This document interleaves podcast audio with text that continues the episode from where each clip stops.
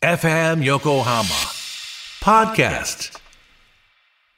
コミックアトラス皆さんには耳なじみがない言葉じゃろう？これは様々な漫画家先生の巡ってきた道のりをお聞きし現在までの地図をノルオブとあなたがほんのちょっとだけ覗き見させてもらう番組じゃ。彼らが紡ぐ物語のように辿ってきた道のりの面白がり方を知ればあなたの世界の見方が変わるかもしれんぞ。ノルオブと共に様々な世界の地図を収集し自分だけの地図帳アトラスを作るのじゃ。彼らの地図を覗き見する旅へさあ行くのじゃ。